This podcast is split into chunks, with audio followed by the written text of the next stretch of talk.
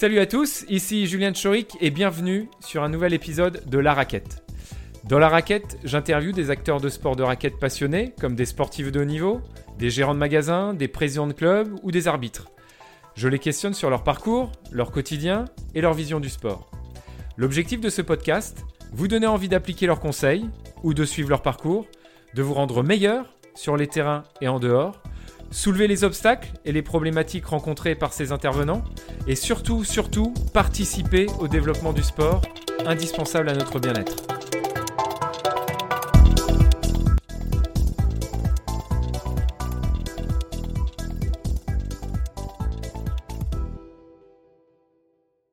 Donc bonjour à tous et bienvenue sur un nouvel épisode de La Raquette. Donc aujourd'hui, j'ai la chance d'accueillir Karine Laurent Dupouille, donc qui est un nouveau style d'invité euh, aujourd'hui, donc qui est pharmacienne et experte en sport santé et neurosciences. Donc euh, bonjour euh, Karine. Bonjour à toutes et tous, ravi de en tout cas de rejoindre ce podcast.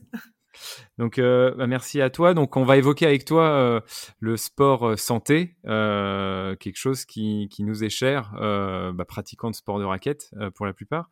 Est-ce que, avant tout, tu peux nous, nous présenter un peu ce que tes métiers passés, ton activité d'aujourd'hui? Oui, alors, euh, alors effectivement, donc moi je suis euh, pharmacienne euh, de formation. Je suis une jeune retraitée de l'industrie pharmaceutique, puisque jusqu'à trois ans j'ai été en charge de la communication et des affaires politiques d'un laboratoire.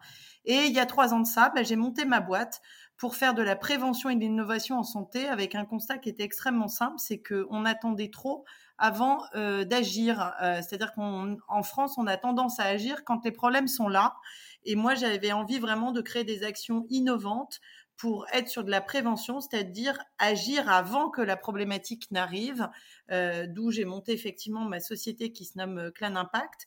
Euh, je suis aussi sportive hein, depuis bébé. Alors je, suis historiquement, je suis une nageuse. Aujourd'hui, je suis beaucoup dans les sports nature et triathlon, mais j'ai fait voilà du badminton en compétition. Donc j'ai touché et du tennis, alors pas en compétition, mais à titre loisir. Donc les sports de raquettes, ça me parle aussi. Et, et aujourd'hui, par le biais de ma société, voilà, j'interviens sur toutes les thématiques de neurosciences parce que j'ai travaillé pendant plus de 20 ans en neurosciences sur le sport santé et euh, sur tout ce qui est en lien avec les enjeux de santé au travail et télétravail. Ok, donc bah, on va en profiter pour te poser plein de questions euh, euh, là-dessus.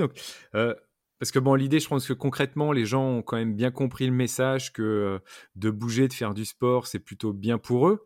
Mais concrètement, qu'est-ce que c'est bien bouger et qu'est-ce que tu préconises dans, dans la pratique?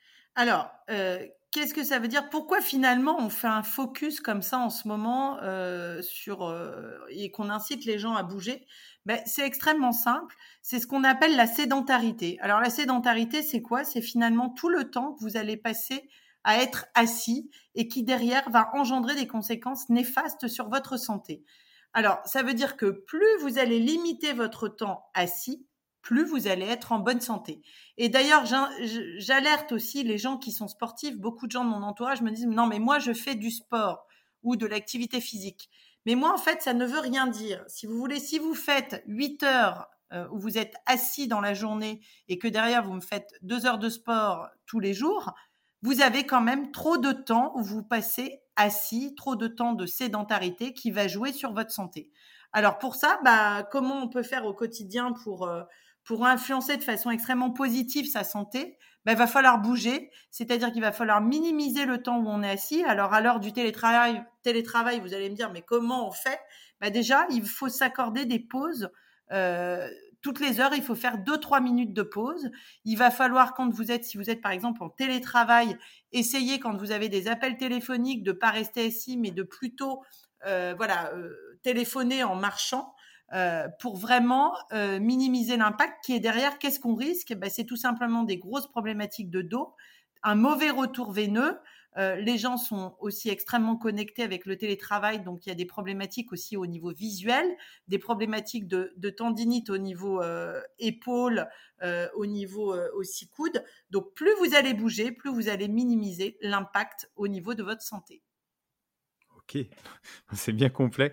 Alors, c'est vrai qu'on n'a pas tendance, et ça me surprend un peu ce que, tu disais, c'est-à-dire que euh, tu dis, même si on fait euh, deux heures de footing le matin ou le soir, euh, ou du, vélo, ou un autre sport, on, a quand même passé une mauvaise journée, entre guillemets, dans la définition que tu donnais là. C'est-à-dire que si on a fait 8 heures, comme tu disais, cloué sur un siège, et qu'on on fait quand même 2 heures quotidiennement d'une pratique sportive, c'est pas bon. Voilà. C'est quelque chose que j'ai pas souvent entendu. C'est pour ça que je me permets de le, souligner. Oui, c'est vrai qu'on l'entend trop peu, ça. Et c'est pour ça que je, le souligne. Parce que beaucoup de gens euh, aussi qui sont dans le milieu euh, de l'activité physique, comme les gens qui écoutent ce podcast, pensent qu'effectivement, du fait qu'ils soient sportifs, ils vont être préservés par rapport à leur santé.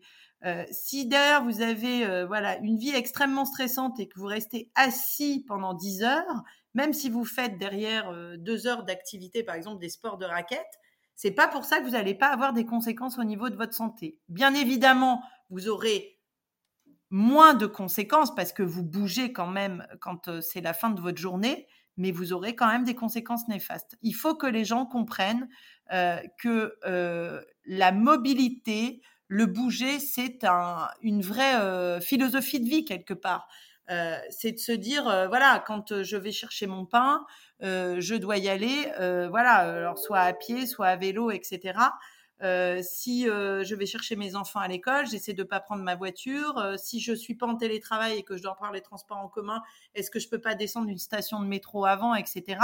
C'est une vraie philosophie de vie, voilà, pour limiter ce temps de sédentarité. Et quand vous êtes chez vous en télétravail, s'il vous plaît, accordez-vous des pauses. C'est noté. Après, euh, je rebondis là-dessus pour distinguer deux, de mal-être, en fait. C'est-à-dire que là, tu as parlé de mal, mal de dos, retour, euh, de mauvais retours veineux, etc. Et on n'a pas parlé encore trop du cerveau. Est-ce qu'on peut dissocier un peu les deux? C'est-à-dire que euh, quand je fais un footing, quand je fais du sport, je, enfin, si je me trompe pas, on sécrète des endorphines, enfin, qui, font du bien au cerveau. Est-ce que on, dissocie les deux? C'est-à-dire que là, ce que, ce que tu dis, c'est 8 euh, heures assis, mais 2 heures de sport, c'est pas bon pour mon dos, pour le retour veineux, etc. Mais est-ce que, bon, pour mon cerveau, ça va encore parce que ces deux heures-là, je me suis aéré euh, quand j'ai fait mon footing, ou tout est lié?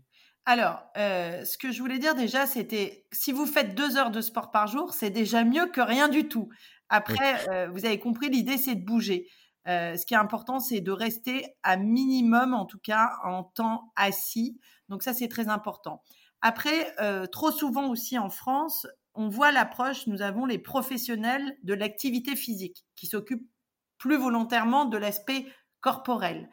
Euh, mais euh, moi, mon approche, elle est aujourd'hui, c'est d'avoir une approche intégrative. Tout est relié, comme tu le disais très justement, la tête et le corps. C'est-à-dire qu'à un moment donné, la tête, voilà, quand la tête notamment, c'est le stress et le versant émotionnel, va provoquer derrière des conséquences au niveau physiologique, c'est-à-dire qu'au niveau de vos hormones, etc., ça va engendrer des modifications, donc des effets néfastes sur votre santé, si notamment vous êtes dans des ambiances extrêmement stressantes avec un stress chronique, mais ça va engendrer également une problématique au niveau de votre posture, hein. bien évidemment, on le sait quand on est extrêmement stressé, fatigué, vous allez avoir, euh, par exemple, un muscle euh, qui est très en lien avec le stress, c'est le psoas. Le psoas, qui est un muscle qui relie, qui relie votre haut et bas du corps, va se mettre en position extrêmement contractée. Et c'est un muscle, quand il est extrêmement contracté, très souvent, les gens ont mal au dos. D'accord. Et en, en plus, c'est un muscle qui est engagé, par exemple, en position assise. Donc, les gens qui sont stressés et en position assise, ils font énormément travailler leur psoas si derrière, il n'y a pas étirement du, psoas, derrière, il y a forcément des problématiques de dos. Donc ça, c'est des choses que la tête va jouer sur notre corps. Et on parle trop souvent de... de et, par exemple, si on prend les sports de raquettes, hein, on le sait très bien, euh, moi qui ai joué au badminton, on sait aussi euh, l'impact du psychologique sur la performance sportive, euh, mais on oublie aussi que par moment, quand nous sommes en bug émotionnel, le corps aide la tête. D'accord? Mmh. Donc, euh, on a trop souvent en France, euh, on voit les choses que d'une façon et pas dans la, façon la plus intégrative des choses. Donc, c'est pour ça, il faut bouger. Il faut bouger parce que, bien évidemment, si on est dans, un, dans une société où on est à l'ère du numérique, la société s'accélère énormément. Euh, les gens sont extrêmement sollicités au niveau mental avec des répercussions au niveau physiologique et également musculaire, tendineuse et ligamentaire. Euh, je rebondis sur euh, ce que tu viens de dire à la fin. Tu dis que les, gens sont, sont super stimulés. Euh, ça, je pense que tout le monde s'en rend compte, là, avec les, les écrans, les réseaux, les notifications, les SMS, etc. concrètement, là, sur le corps, quel, impact, quel, impact ça a? Est-ce que c'est c'est le fait qu'on soit stressé, donc comme tu l'as dit tout à l'heure, bah, ça impacte tout le corps, ou il y a une autre raison? Alors, euh, la société qui s'accélère, alors toutes les notifications que vous avez, euh, messieurs, dames, sur vos portables, tablettes, etc., euh, je tiens à vous dire attention, attention. Moi, le premier conseil que je vous donne, c'est d'enlever vos, vos notifications. Pourquoi? Parce que c'est hyper stressant pour le cerveau et il faut savoir que le fait d'avoir comme ça une avalanche de stress, comme ça, de notifications, euh, d'informations. Le cerveau n'est pas fait du tout pour fonctionner comme ça, H24, 7 jours sur 7. Euh, qu'est-ce qui se passe concrètement parlant? Euh, Vous allez tout simplement fragiliser une partie de votre cerveau qui vous permet d'être efficient et qui vous permet, au regard d'objectifs fixés, d'être efficient au quotidien, de pouvoir planifier, mais également pour les enfants dans les phénomènes, dans les, dans tout ce qui est apprentissage. Donc, si vous martelez votre cerveau avec euh, tout ce qui est outils numériques, vous allez perdre en efficience au quotidien. Et les enfants, c'est pour ça aussi qu'on leur dit attention, attention, puisque ça fragilise une zone du cerveau qui n'est mature qu'à 25 ans, qui n'a pas le temps de se développer. Et c'est pour ça aujourd'hui qu'on voit apparaître toute une génération d'enfants qui sont hyperactifs avec des gros problèmes d'attention et d'apprentissage. Donc, donc euh, si je puis dire, c'est ça la conséquence majeure euh, aujourd'hui de, en tout cas l'outil numérique sur le cerveau, si je devais un petit peu vulgariser.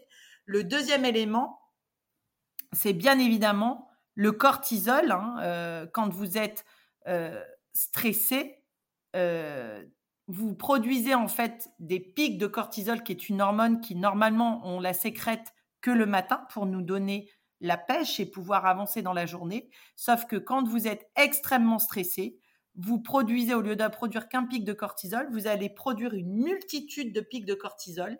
Et ce cortisol est extrêmement néfaste euh, puisque ça engendre plusieurs problématiques.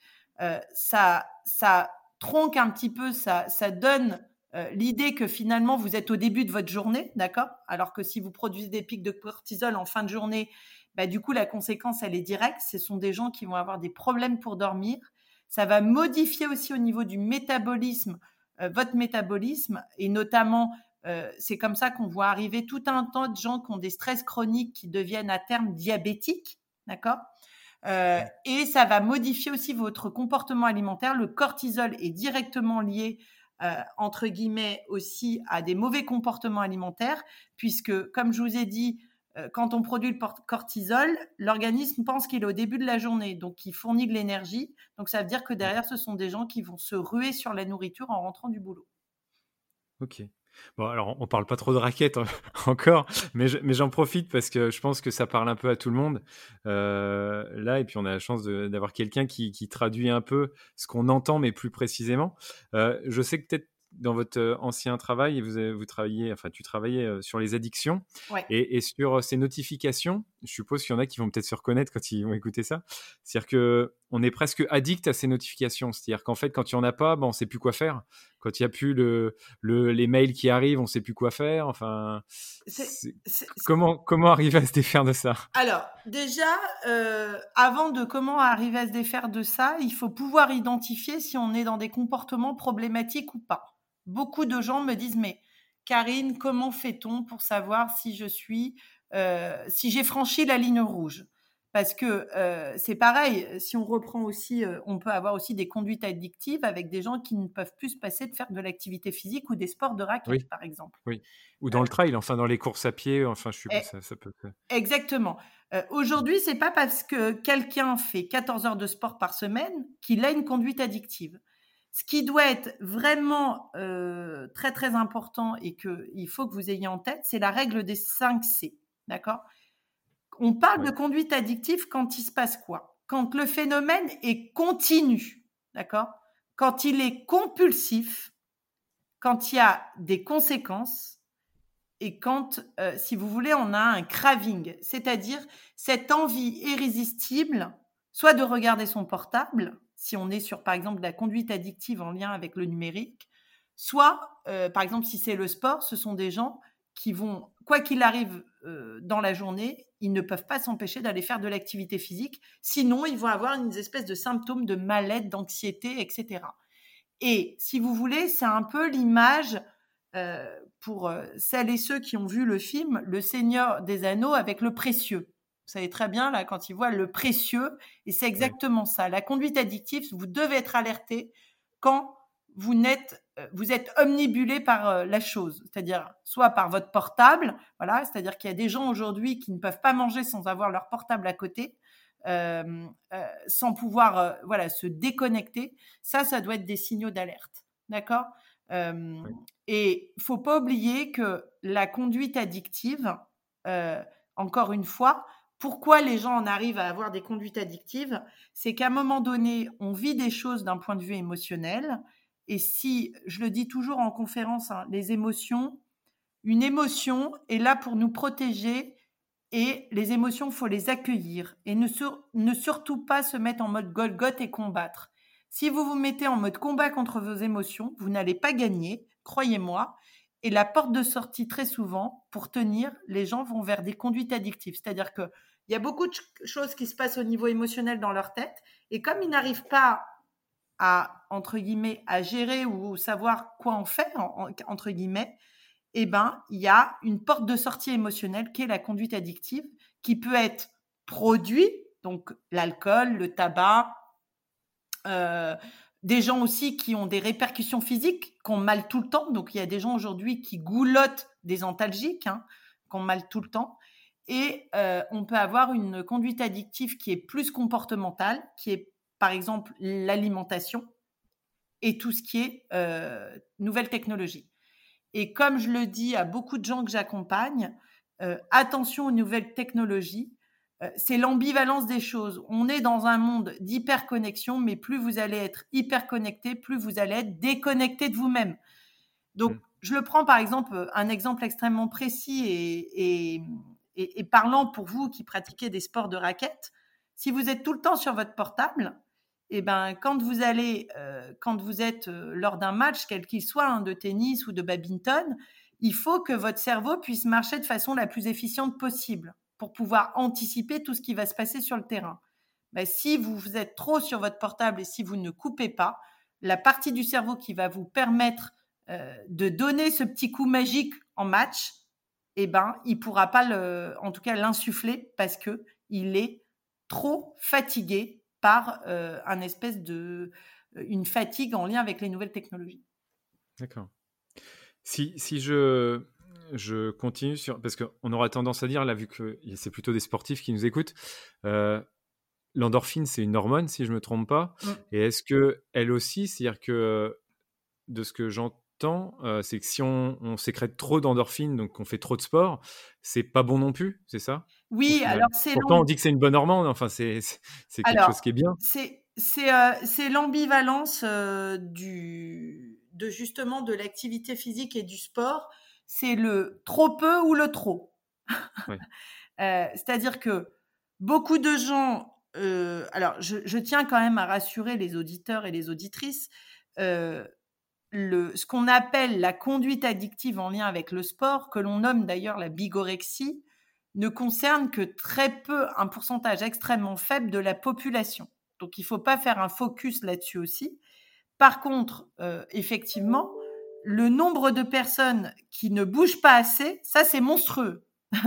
Donc c'est pour ça aussi qu'il faut faire passer les bons messages et expliquer aux gens les, choses jusqu'au bout. Donc euh, finalement, euh, dans le trop peu, pourquoi les gens font du trop peu?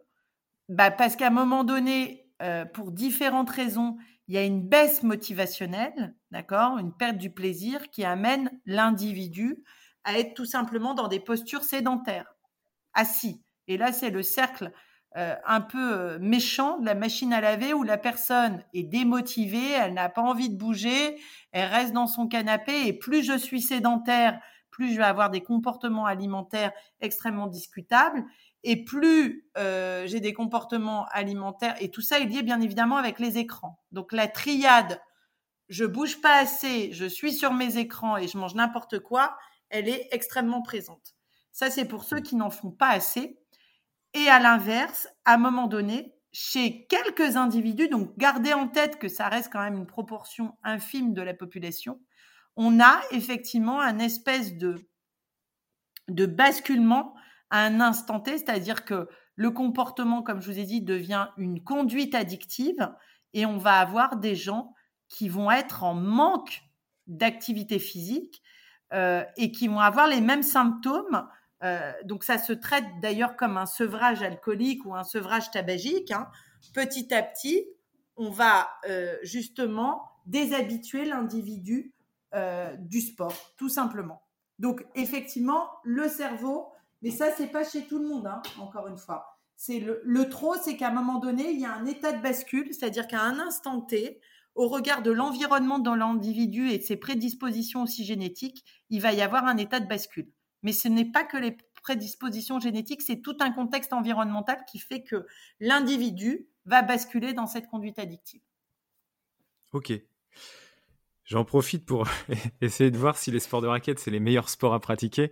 Parce que l'addiction, tout de suite, moi, je, sais que dans mon entourage, euh, les gens qui sont addicts sont, sont plutôt dans, dans tout ce qui est course à pied, trail, marathon.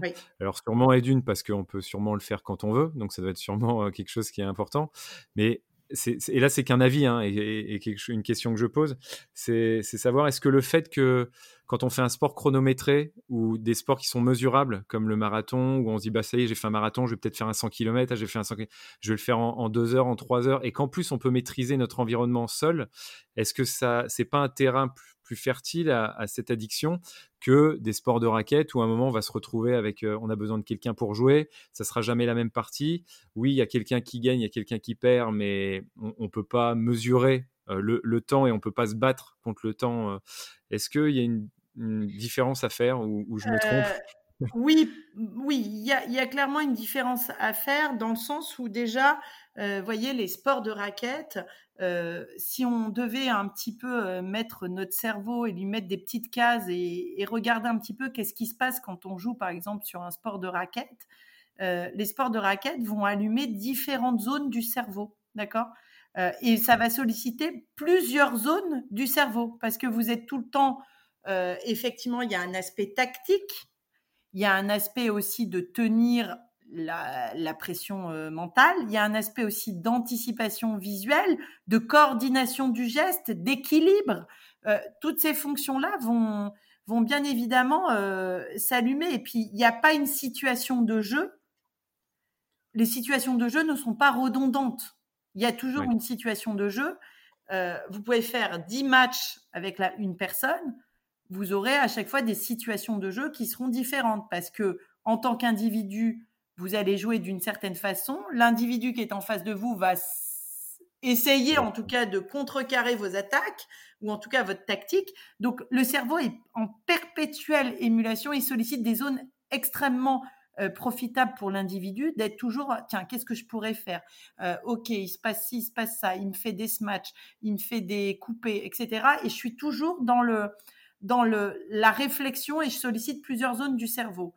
Et ça c'est bien et ça, c'est très bien. Et ce sont des, des, activités physiques. Alors, comme je dis, euh, c'est pas que voilà, c'est pas parce que moi je suis dans les sports nature que je ne conseille pas aux gens euh, de faire d'autres activités physiques. Je, trouve qu'en ce moment, euh, je trouve d'ailleurs votre idée extraordinaire de m'avoir sollicité, voilà, alors que moi je suis plutôt étiquetée sport nature, même si j'ai fait du badminton historiquement parlant, c'est de faire passer le message aux gens plus vous allez euh, solliciter votre corps dans différentes activités physiques, plus bien évidemment vous allez progresser et rallumer petit à petit toutes ces fonctions du cerveau qui ont une fâcheuse tendance à s'éteindre. D'accord? Parce que le corps, il est extrêmement basique et primaire. Il se met en mode, comme je le dis, alors ça fait beaucoup rire les gens, en mode feignasse. Donc, plus vous allez lui faire faire des activités redondantes, plus il va n'allumer que les fonctions dont il a besoin. Et les sports de raquette, vous êtes tout le temps dans l'extrême sollicitation de différentes zones de votre cerveau pour pouvoir être le plus performant possible. Hmm. Donc on ne tombe pas dans la redondance du geste, de l'exécution du geste ou de la réflexion ou de l'anticipation. Et c'est ça qu'il faut avoir en tête. Et bien évidemment, bah, plus vous allez solliciter différentes zones du cerveau, plus vous allez vous protéger derrière de la conduite addictive, qui est le... le, le, euh, il y avait un très beau film, euh, un, film qui avait été fait à l'étranger, où ça montrait euh, une petite poule qui marchait et qui aspirait une petite bulle et qui représentait tout simplement la, conduite addictive. Donc au départ, la poule aspire cette petite bulle orange qui lui permet d'aller, voilà, de planer entre guillemets. La poule retombe sur ses deux pattes et plus elle avance dans la conduite addictive, plus bah, elle aspire la boule, mais si vous voulez, il n'y a plus la partie euphorique et par contre, elle se casse la figure, elle tient plus sur ses jambes. Et c'est ça qu'il faut avoir en tête dans la conduite addictive, c'est le toujours plus euh, toujours plus. Et, ça, c'est en lien, bien évidemment, euh, comme je dis, c'est en lien avec des prédispositions génétiques, c'est en lien aussi avec un, c'est la rencontre à un instant T avec un individu, un produit ou un aspect comportemental qui fait qu'il y a un état de bascule. Ok, ça marche. Euh, on avait évoqué en préparant l'émission le, que le sport, enfin, pour tous les deux était le meilleur médicament euh, qui existait. Et euh, on essayait de mettre des chiffres ensemble sur, euh, sur des pourcentages, en gros, qui, sur les maladies chroniques, donc déjà qui existaient. Et, après, comment les éviter et, Parce qu'il bah, y a une part de. Enfin, je, je laisserai le, le, détailler, mais une part qui vient, qui vient de la génétique, enfin des, des, des gènes qu'on a reçus de nos parents. après, il y a une part qu'on maîtrise, nous, en faisant du sport, en mangeant bien, etc. Est-ce que tu peux nous, nous, dire à peu près pour toi, et euh, par rapport aux études sur lesquelles on peut s'appuyer, euh, ce qu'on peut vraiment maîtriser ou pas? Parce que là encore, euh, je trouve qu'aujourd'hui, les gens qui veulent nous faire plus bouger, s'ils veulent nous faire plus bouger, ils communiquent pas sur ces chiffres-là qui pourraient parler à chacun de nous. donc voilà. Et c'est ça. Alors, tu as tout à fait raison. Aujourd'hui, dans la tête des gens, beaucoup de gens pensent que ce qui influence leur santé, ça va être finalement l'environnement, ça va être leur génétique. Or, il faut savoir que ce qui influence notre santé, pour près de plus de 50%, c'est nous-mêmes. Donc, euh, quelque part, alors l'idée c'est de dire si euh, vous voulez préserver votre capital santé, ben, il y a une chose à avoir en tête, il faut bouger. Plus vous allez bouger, plus vous allez préserver euh, votre capital santé. Et c'est nous qui avons la main finalement sur notre santé. Le deuxième élément, c'est que euh, c'est ce que le constat que je vous disais et qui m'a amené justement à, développer tout un tas d'actions comme ça d'innovation et de prévention en santé, c'est de se dire à un moment donné, vous l'avez très justement, tu l'as très justement dit, si on ne communique pas les bonnes choses aux gens, ben les gens ne prennent pas conscience de l'importance. Parce que quand on a 20 ans et 30 ans, à dire à quelqu'un, bah, il faut que tu bouges pour être en bonne santé, en règle générale, quand on a 20, 30 ans, on est globalement en bonne santé. Sauf que, au fil de l'avancée dans l'âge, on va avoir des conséquences du fait de notre sédentarité. Et c'est ça que vous devez avoir en tête. Vous travaillez pour la suite. C'est-à-dire que on a un capital santé qu'il faut préserver et maintenir et comme je dis aux gens, ce qui est génial avec le corps, hein, la tête et le corps, c'est quel que soit dans les situations où vous êtes à l'heure actuelle, tout est réversible. Rien n'est irréversible. Et je peux vous le dire, moi j'ai des gens de 90 ans que j'encadre qui récupèrent des, capacités monstrueuses et la famille n'en revient pas. Donc, c'est d'avoir en tête qu'il n'est jamais trop tard pour se mettre en mouvement. Ça, c'est le premier élément à avoir en tête parce que derrière, il y a des conséquences importantes et le risque de déclarer des pathologies chroniques. Il faut savoir qu'en France, aujourd'hui, sur notre chère population, hein, on est quand même à près de 30% de personnes en France qui ont des pathologies chroniques. Et ce qui est très inquiétant, c'est qu'avant, les gens avaient des pathologies chroniques quand ils avançaient dans l'âge, mais aujourd'hui, du fait de euh, notamment la sédentarité, du fait aussi, ben là actuellement on est dans un contexte euh, sanitaire exceptionnel, le confinement, le télétravail qui engendre encore moins, euh, les gens bougent encore moins qu'avant de façon globale, et du coup ça a des conséquences sur la santé. Et les gens maintenant voient même chez des jeunes, les indicateurs de santé chez les jeunes ne sont pas bons. Euh, je le rappelle, des chiffres qui, quand même m'interpellent. En classe de troisième, à l'année dernière, on est à plus de 15% d'enfants en surpoids. Donc vous allez me dire, mais quel est le risque? Bah, Des enfants en surpoids, c'est des enfants qui vont mal vieillir, qui vont avancer dans l'âge avec des problèmes de cardio-respiratoire. Hein. on le voit, les gens ne savent plus respirer, la pompe cardiaque n'est plus entraînée. Et derrière, euh, vous avez des conséquences collatérales comme le diabète, comme euh, l'hypertension, enfin tous ces aspects-là. Donc, voilà, il faut bouger. Et, est-ce que vous êtes surpris par, euh, par le fait que on n'a pas l'impression que ce soit une, des priorités du, gouvernement, enfin du, ministère aujourd'hui Alors, je parle hors contexte Covid d'aujourd'hui, mais c'est vrai que bon, le bouger, on, l'entend, mais c'est pas forcément que ce soit à l'école, que ce soit. Il y a des, petites mesures par-ci par-là, mais on n'a pas l'impression que c'est une priorité comme vous l'entendez, vous, là, quand vous nous avancez les chiffres bah, Oui, je, trouve, mais ça, c'est culturel. C'est-à-dire qu'en France, on est, comparativement à d'autres pays européens, on a toujours été très en retard sur les aspects de prévention. ça va même au-delà, hein. on parle sur l'approche tête et corps. Euh, aujourd'hui, euh, être en bonne santé, tel que le définit l'OMS, c'est être bien dans sa tête, être bien dans son corps et avoir des interactions sociales. En période de confinement, c'est compliqué les interactions sociales hein, de couvre-feu. Donc déjà, on enlève euh, un item sur la bonne santé. Donc c'est pour ça aussi que aujourd'hui, il y a des conséquences importantes du confinement, quelles que soient notamment les tranches d'âge. Et d'autre part, euh, faut pas oublier aussi que la santé, c'est en lien avec la tête, le versant émotionnel. Plus on va insuffler aux jeunes enfants, en tout cas aussi de comment ils fonctionnent, euh, qui ils sont en termes de personnalité, plus nous allons avoir des enfants qui vont avancer de façon beaucoup plus sereine dans la vie, sans avoir des comportements extrêmement discutables en termes de santé. Parce que je vous ai dit, les comportements de santé très discutables sont souvent en lien aussi avec un versant émotionnel ou des gens qui trouvent pas peut-être forcément leur place ou qui savent pas très bien qui ils sont ou qui sont dans des jobs qui ne les correspondent pas.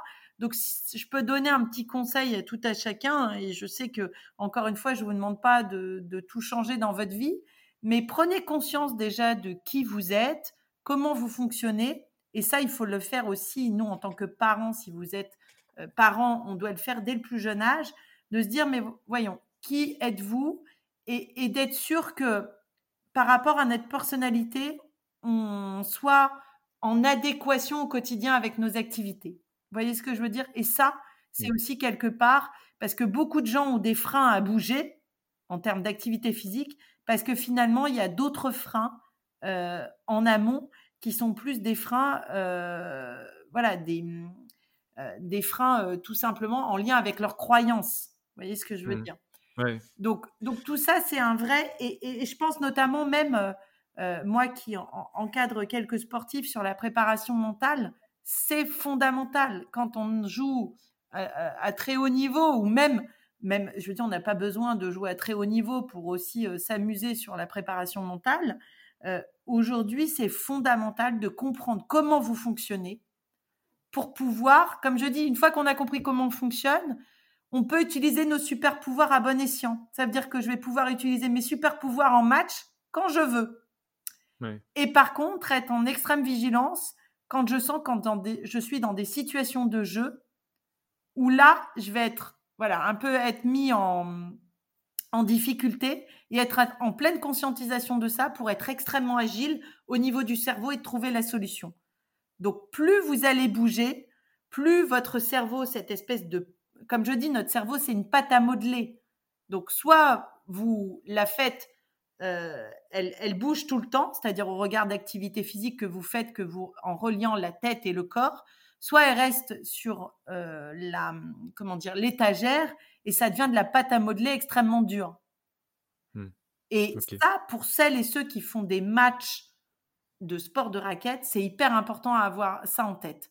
Plus vous allez habituer votre corps déjà à savoir qui vous êtes, comment vous fonctionnez dans les différentes situations de jeu, comment vous allez vous comporter, plus vous allez en amont dans la préparation mentale et physique allumer toutes les petites fonctions de votre cerveau qui vont vous permettre de trouver la solution le jour J où vous serez en difficulté lors d'un match. Ça, c'est hyper important. Ça marche. Et, pour rentrer, est-ce que ça peut pas, si c'est mal exploité, on peut pas ne pas avoir, euh, peur d'avoir peur hein, avec ce système-là, parfois?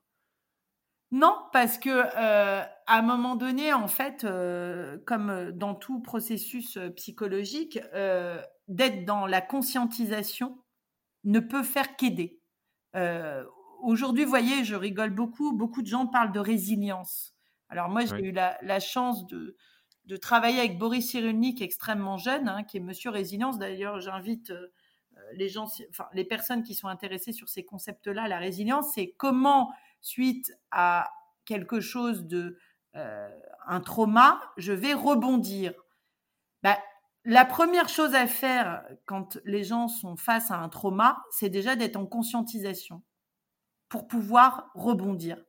Est-ce que la, conscientisation, vous pouvez, euh, euh, tu peux le définir? Alors, conscientisation, c'est-à-dire être en pleine conscience de, du moment que je vis. Voilà, être en pleine conscience du moment que je vis. Être dans le moment présent. Et ne pas être dans le déni. Ne pas se dire, ah, bon non, mais ça, j'ai ça qui m'impacte émotionnellement parlant, mais ça va aller mieux demain. Hmm. Non, je dois le l'exprimer, c'est comme ça. oui, c'est ce que vous disiez tout à l'heure, j'ai les émotions qui arrivent, je la prends et voilà, je la prends et par contre, plus je vais euh, effectivement euh, travailler, voilà, aussi dans le ressenti émotionnel, par exemple dans la préparation mentale, on fait beaucoup de visualisation mentale de match, voilà, de situations où, où en fait on demande à l'individu de se mettre dans les prédispositions du match et d'essayer d'aller chercher d'un point de vue émotionnel, soit sur une situation de jeu passée où ça s'est mal passé, avec par exemple un point décisif, pour pouvoir mieux œuvrer la fois d'après. Voyez? Donc, donc ça, c'est important d'être dans la conscientisation et de pas se dire oui bon alors ok ce match là euh, j'ai raté le point euh, voilà un point euh, qui était très important mais bon c'est pas grave à chercher des fausses excuses oui, oui, et puis je suppose qu'en fait, tout, tout ce qu'on appelle la routine du sportif de haut niveau, enfin, qu'on voit beaucoup chez les tennisman parce que c'est médiatisé, oui. enfin, je suppose qu'elle est faite pour que les personnes soient dans le moment présent et soient pas soit impacté par le public, soit le score, soit, soit tout ça. C'est ça. Et en fonction aussi de qui on est, de notre personnalité. Parce que ce qui va marcher voilà, avec Nadal ne marchera pas mmh. avec Joko. donc, donc c'est ça aussi qui est. et donc, je, rigole toujours parce qu'en France, il y, y, a beaucoup de gens en ce moment qui parlent de préparation mentale. alors, il y a beaucoup de gens qui disent oui, mais moi, avec une approche standardisée de la prépa mentale, la préparation mentale, c'est tout sauf une approche standardisée parce que à partir du moment où vous ne prenez pas en considération comment fonctionne l'individu, vous ne pouvez pas faire du bon boulot. Voilà. Hmm. C'est de savoir déjà à qui on a affaire, euh, comment cet individu fonctionne, sans non plus tomber dans la psychologie, parce qu'on n'est pas, quand on est préparateur mental, on n'est pas psychologue non plus, on n'est pas là pour entrer dans la vie des gens, mais on est là pour euh, les aider à mieux, euh, mieux comprendre comment il fonctionne et comment sur des situations de match X, Y, Z, ou alors là on parle des sports de raquettes, mais, mais, mais même comment, euh, à, un moment donné, je vous ai dit, le corps va aider la tête. C'est-à-dire qu'à un moment donné, quand peut-être il va y avoir un emballement émotionnel ou un, comment dire, des enjeux importants, comment finalement, à force d'entraînement, le corps va se mettre à distance de cet aspect émotionnel où le corps, par des mouvements, va pouvoir aider et se mettre dans une posture de, hmm. de, gagner tout simplement. parce que le, corps enregistre à l'entraînement l'automatisation et si on le fait par exemple sur un point de match, une balle de match où on peut être stressé, c'est ce que vous dites, c'est-à-dire que ces mouvements-là, le cerveau, il peut les associer à un moment au final où on n'est pas stressé, et donc sur le moment, on ne l'est pas. Enfin, je ne sais pas si, si je suis clair. Alors, c'est vrai que, par exemple, sur des, euh, quelqu'un euh, qui fait un match et sur une situation de jeu euh, très importante, ça se passe mal. C'est toujours très important de revenir dessus a posteriori. Pourquoi? Parce que si dans un prochain match, ça se réitère, oui, ça va repartir mais flamber puissance 10 000. Hmm. Et, donc, donc, à un moment donné, c'est ce que j'explique aux gens, plus vous allez être dans la répétition mentale et gestuelle, plus ça va devenir un réflexe. Mmh. inné. Hein. C'est pareil pour des gens qui ont des très mauvaises postures. Hein, euh, je veux dire, c'est pas à vous que je vais apprendre ça dans les sports de raquette. La répétition du geste, il est fondamental parce qu'à un moment donné, ça devient pratiquement inné. Plus je répète des gestes, plus ça va devenir inné. D'accord? Alors après, c'est aussi comment des situations de jeu différentes vont pouvoir aussi déstructurer le geste de l'individu. Je parle notamment dans les sports de raquette, ce qui est extrêmement intéressant, c'est l'aspect motivationnel. Je ne sais pas si vous connaissez cette notion-là, mmh. mais euh, on dit toujours, il faut être motivé pour gagner. Oui, et dans les sports de raquette et les sports de précision, la surmotivation peut faire baisser la performance. Vous savez pourquoi? Non. Parce que quand vous avez un individu, je suis là, on va dire que j'attends la balle et là je suis en mode extrêmement motivé, je vais mettre un coup droit de folie. Sauf que en fait, je suis pas dans le juste motivationnel, je suis dans la surmotivation qui engendre au niveau du cerveau ce qu'on appelle un overshoot, c'est-à-dire que au lieu normalement quand on est motivé, on doit être performant, et là, dans les sports de précision comme dans les sports de raquette, ça va engendrer une baisse de la performance. D'accord hmm. Donc très souvent, euh, j'entends des fois des entraîneurs qui disent Mais punaise, mais t'étais pas motivé? Et si, en fait, l'individu était trop motivé, justement. Et c'est pour ça qu'à un moment donné, quand la balle est arrivée, hein, ou le volant, il a mis trop de puissance, trop de voilà mauvais positionnement, etc. C'est comment la surmotivation engendre un mauvais positionnement. D'accord. Et ça, c'est spécifique aux sports de raquette et sports de précision, comme le golf, comme euh, etc. Ça marche. Euh, bon, je, je vais pas. J'aurais plein de questions, mais j'en ai noté plus que deux pour pas qu'on y passe l'après-midi. Euh, par rapport au, vous êtes donc experte en, neurosciences. C'est par rapport au sport ou, ou même sans parler de sport, c'est quoi les dernières découvertes, dernières avancées qu'on a qu'on a un peu trouvé et qui contredisent des, des, vérités absolues qu'on avait depuis un moment? Alors, en, lien euh, avec le sport, et, d'ailleurs, euh, il y a eu plein d'études menées sur les sportifs de haut niveau euh, pendant le confinement, c'était de se dire, voilà, quand, sur le premier confinement, notamment où tout le monde a été à l'arrêt, pratiquement, puisque les, les, sportifs de haut niveau n'étaient pas, ne, ne, pouvaient plus pratiquer pratiquement. donc, il y a eu des études qui ont été menées sur justement comment finalement chez des gens sportifs de haut niveau, euh, on allait les faire travailler. C'était un moment propice pour travailler par exemple tout ce qui était visualisation mentale, notamment je pense sur des sports de raquettes, des choses comme ça, versus des gens qui ne travaillaient pas ça. Eh bien, on s'est retrouvé finalement avec des individus ceux qui avaient travaillé l'aspect visualisation mentale, c'est-à-dire sans pratiquer, mais en, en, imaginant sur des situations extrêmement précises pour allumer les petites zones de mon cerveau, euh, voilà, qui vont, qui me permettent au niveau moteur derrière de faire mon geste, versus ceux qui ne pratiquaient pas la visualisation mentale, et ben dans la reprise de l'activité physique, ceux qui avaient pratiqué la visualisation mentale euh, ont été performant beaucoup plus vite, ont retrouvé les sensations beaucoup plus vite que ceux qui n'avaient rien fait. Donc ça, c'est quand même des choses extrêmement intéressantes parce qu'on a tendance toujours à dire, euh, y a, en France hein, surtout, la prépa mentale est vécue comme euh, quelque chose de... Euh, les entraîneurs, en fait, il y a beaucoup d'entraîneurs qui disent à leurs sportifs, ah non, tu vas pas quand même te faire accompagner en prépa mentale. c'est comme un peu un échec.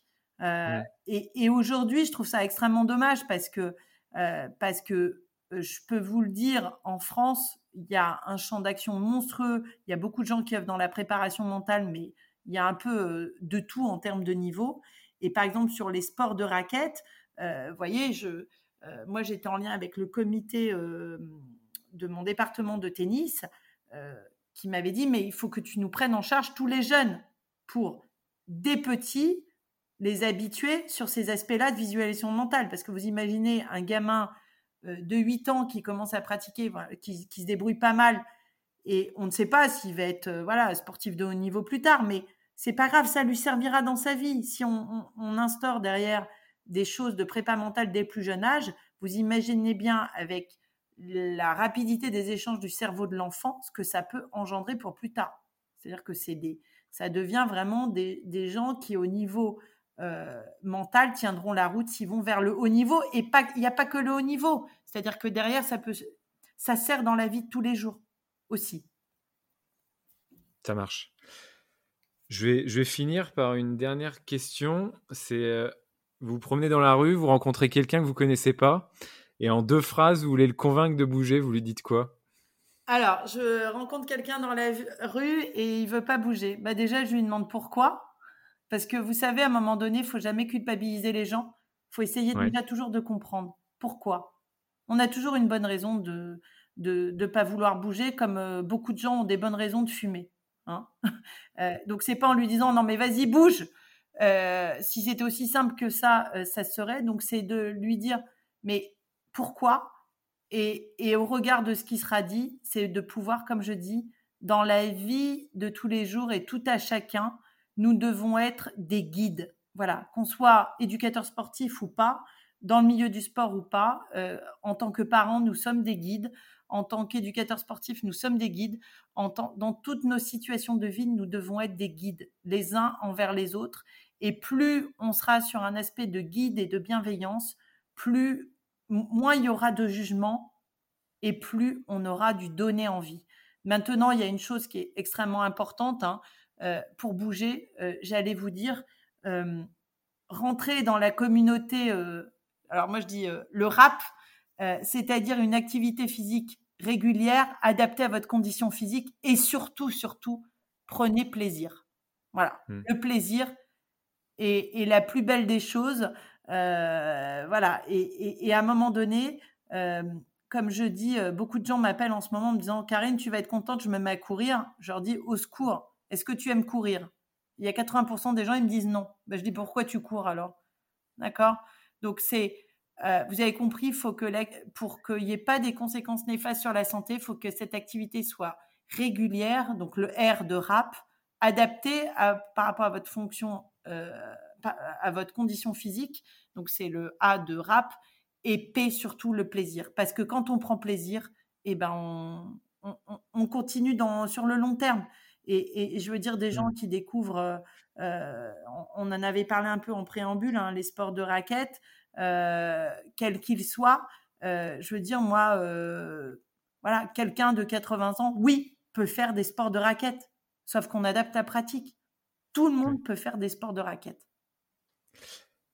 Je, au final, non, j'ai encore une dernière question. Ouais. Je, il y a quelques mois, je me suis surpris. Alors, je ne me rappelle plus le dictionnaire des médicaments, comment il s'appelle pour les médecins, mais euh, il, y avait les, sports qui étaient, qui étaient dedans, euh, qui avaient été inscrits dedans. Et, ma question, c'était, alors je sais que bon, j'avais vu regarder moi les sports de raquettes et plus particulièrement le, badminton qui était plutôt bien noté. Est-ce que euh, si vous devez faire un peu une classification des, familles de sports par rapport aux zones dont vous parliez tout à l'heure, les, les zones qui, qui, s'allument, etc. Les, sports qui allument les plus, le plus de, zones possibles et celles qui en allument le moins Alors, euh, ça, ça serait difficile, c'est une question euh, voilà, difficile. Euh, comme ça, intuitivement parlant, bien évidemment, les sports, un des, des, meilleures activités physiques. Alors, le golf, hein, pourquoi? Parce que les gens marchent, parce qu'il y a le choix du golf, du club, pardon, tenir en, prendre en considération le, le voilà le comment dire le terrain, euh, le vent, etc., euh, etc. Euh, bon, les sports de raquette aussi, mais j'allais vous dire au-delà du fait de quelle activité physique est, est la meilleure, c'est vous l'avez compris, c'est l'enjeu, c'est quelle activité physique est la meilleure pour moi par rapport à ma personnalité et ce qui me fait vibrer. Bon, joli joker. Voilà. Ça marche. Euh, bah merci beaucoup, euh, Karine. Euh, où est-ce qu'on, si on a des questions à te poser, si on a adoré cette interview et qu'on veut plus longuement parler avec toi, par quel biais on peut te contacter? Alors, euh, bah, on peut me contacter euh, sur les différents euh, réseaux sociaux, LinkedIn et, Facebook. Vous me retrouvez au nom de Karine Laurent Dupuis. également, j'ai le site de ma société Clan Impact. D'ailleurs, en préparation de l'émission, je vous avais dit, je forme beaucoup de gens dans le, dans le sport santé.